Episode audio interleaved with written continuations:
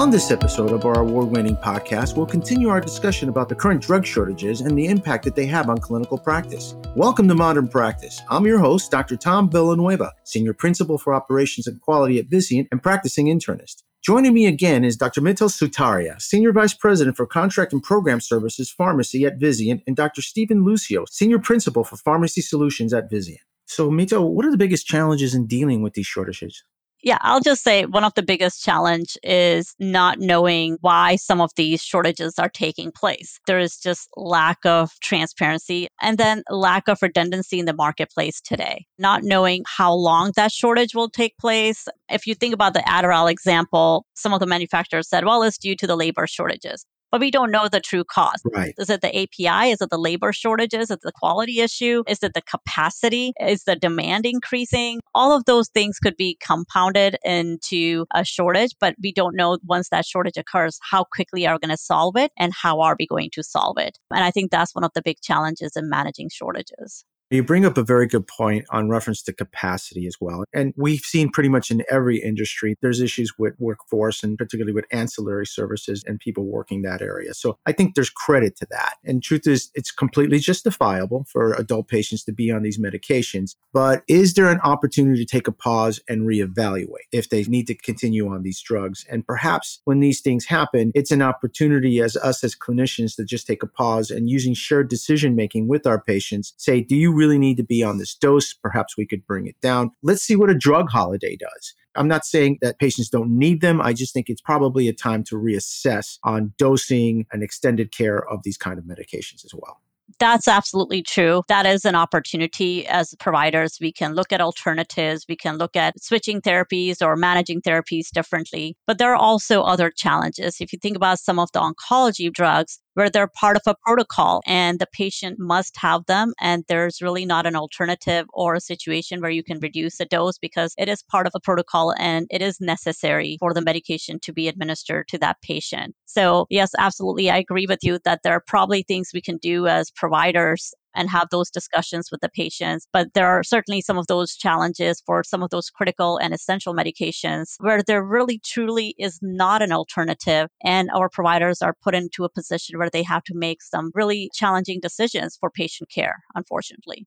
Preach it to the choir. Absolutely. And I think that's a very good point for a couple of reasons. Number one, a lot of these shortages have historically taken place with generic medications, medicines that are older. And Tom, as you know, when a medication becomes generic from a provider standpoint, there's probably less scrutiny from the standpoint of how are we using the drug? Because when you're talking with branded novel drugs, they're usually more expensive. And so there's a lot of judicious analysis in terms of is this the right medication to be using? Payers get involved, et cetera. And that goes away a little bit when we we have generics because, well, the price is not as much of a barrier. But we do see when we have shortages that hospitals, health systems do implement strategies to more focus the use. And like you were mentioning, almost a stewardship approach. Right. So it is evident that maybe we can do a little bit better in terms of even using older drugs and being a little bit more discretionary in terms of how we use them because we do find that we can and we are able to preserve patient care as much as possible. But there are circumstances where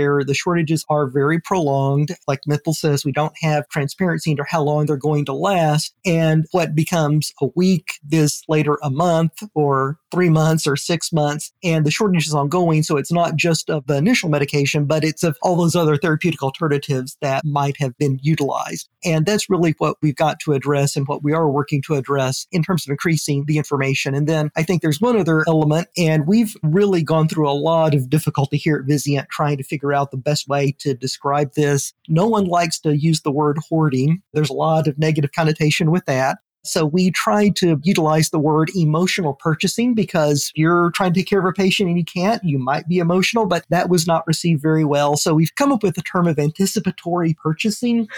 and it's fully understandable because, like Mittal said, if you don't have transparency and you're trying to take care of patients and patients who need Adderall or patients who need an oncology medicine, you're going to try and get as much of the medicine as possible. And so when that happens, what we see is purchases that far exceed what was prior to shortage. And so the supply chain not only is trying to recover from the initial shortage or the disruption, but now trying to decipher and figure out exactly how much of that excess demand or that increased demand is truly real. And so we have, because of a lack of information, a very challenging time trying to recover from shortages once they take place. Yeah, I agree with you, Steven. I think just like Dr. Tom asked earlier, one of the biggest challenges that lack of transparency and clear communication from all stakeholders. You talk about the suppliers, distributors, providers, down to the patient. That communication needs to be there along with the transparency because without it, it leads to that uncertainty and panic in the marketplace. So, Steven, how did COVID impact medications? It was different than we thought because when we first had COVID, we were very concerned. I mean, the market in general was very concerned about what impact the supply of medications would be, given the fact that a lot of the generic medications, or at least the active pharmaceutical ingredients, come from other parts of the globe. Frequently, China and India are referenced as being the originating point for a lot of generic medications. And so there was concern that they were just going to shut down or since the pandemic was very present and prominent in China, that we were going to have severe disruptions. And there is obviously reason to be concerned about that. However, that's not really what we saw at the onset of the pandemic because one of the things you have to keep in mind is medications, unfortunately, because of the transparency issues we talked about in the first episode, it's not really known where medications are manufactured. There's a lot of manufacturing plants that are in India or China or different parts of the world, but that may not be where a specific medication is coming from. In fact, the FDA does not even know per lot of a medication where it was manufactured. Now, they have the ability to go back and get that information and they inspect all the places, but per specific lot of medicine, they don't know at the time that it hits the US where it originated. And so because of that, even before the pandemic, we were looking at where medications actually originating. And the interesting thing is that a lot of our medicines that we use in the hospital, the acute care setting, actually are manufactured in Europe or the United States. And so that sounds better, but in some cases that may not always be good either.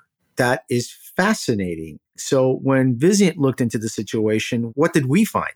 I would say that we found that there was just no visibility or very little visibility into where some of the raw material was coming from, where these manufacturing locations were, as well as for those medications that we thought were potentially going to be in high demand because of the pandemic. What was the availability going to be for those products over the next three months, six months, and 12 months down the line? How are each of these plants going to be impacted, and what was going to be the available supply, unfortunately? One of the things that Vizient did along with its contracted suppliers is did a survey where we had amazing participation rate, close to 100%, where the suppliers responded back, providing us insight as to what they anticipated their ability to supply the market was. But unfortunately, that was just looking at their capacity, their volume, and their ability to supply. And those suppliers did not know what was the market demand and market availability for the same product and the raw material as well. So what we found is yes, there was a lot of uncertainty in not knowing as to how the product availability was going to be impacted over the next six to 12 months.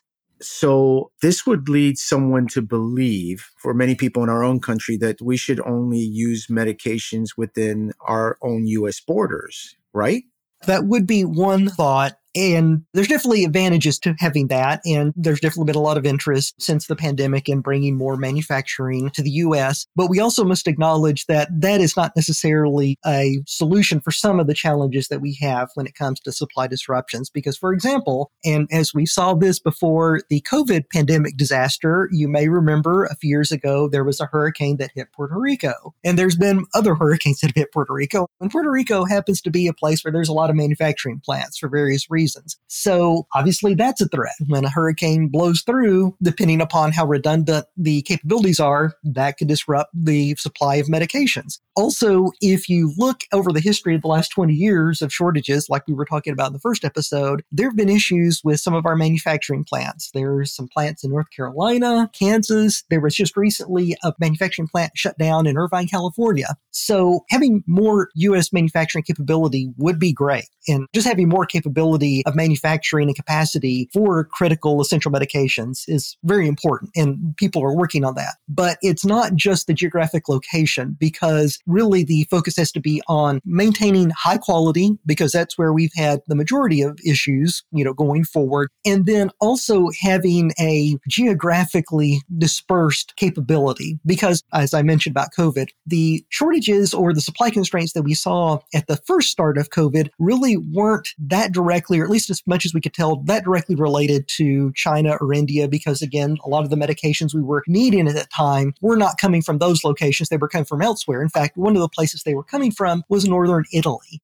And I don't know if you remember, but one of the places where COVID really started and really shut things down at the beginning of the pandemic was Italy. It was Europe. And so you would think, oh, well, Europe, that's better and that's safer. Not always. So we have to have multiple mechanisms to try and steel ourselves against all of these different challenges that present themselves. Mittal and Steven, great episode. And we'll continue our discussion in our next episode. And to our listeners, you can contact Mittal or Steven in their email addresses shown in the resource section of our podcast page. And if you have any additional questions pertaining to modern practice or simply want to send us your comments, please contact me at our email, modern practice podcast at Vizient Inc We've We posted a link in our resource section as well. And please join us for other Modern Practice podcasts. Subscribe today, like us, or send us your comments. I'm Dr. Tom Villanueva. Thank you so much for listening.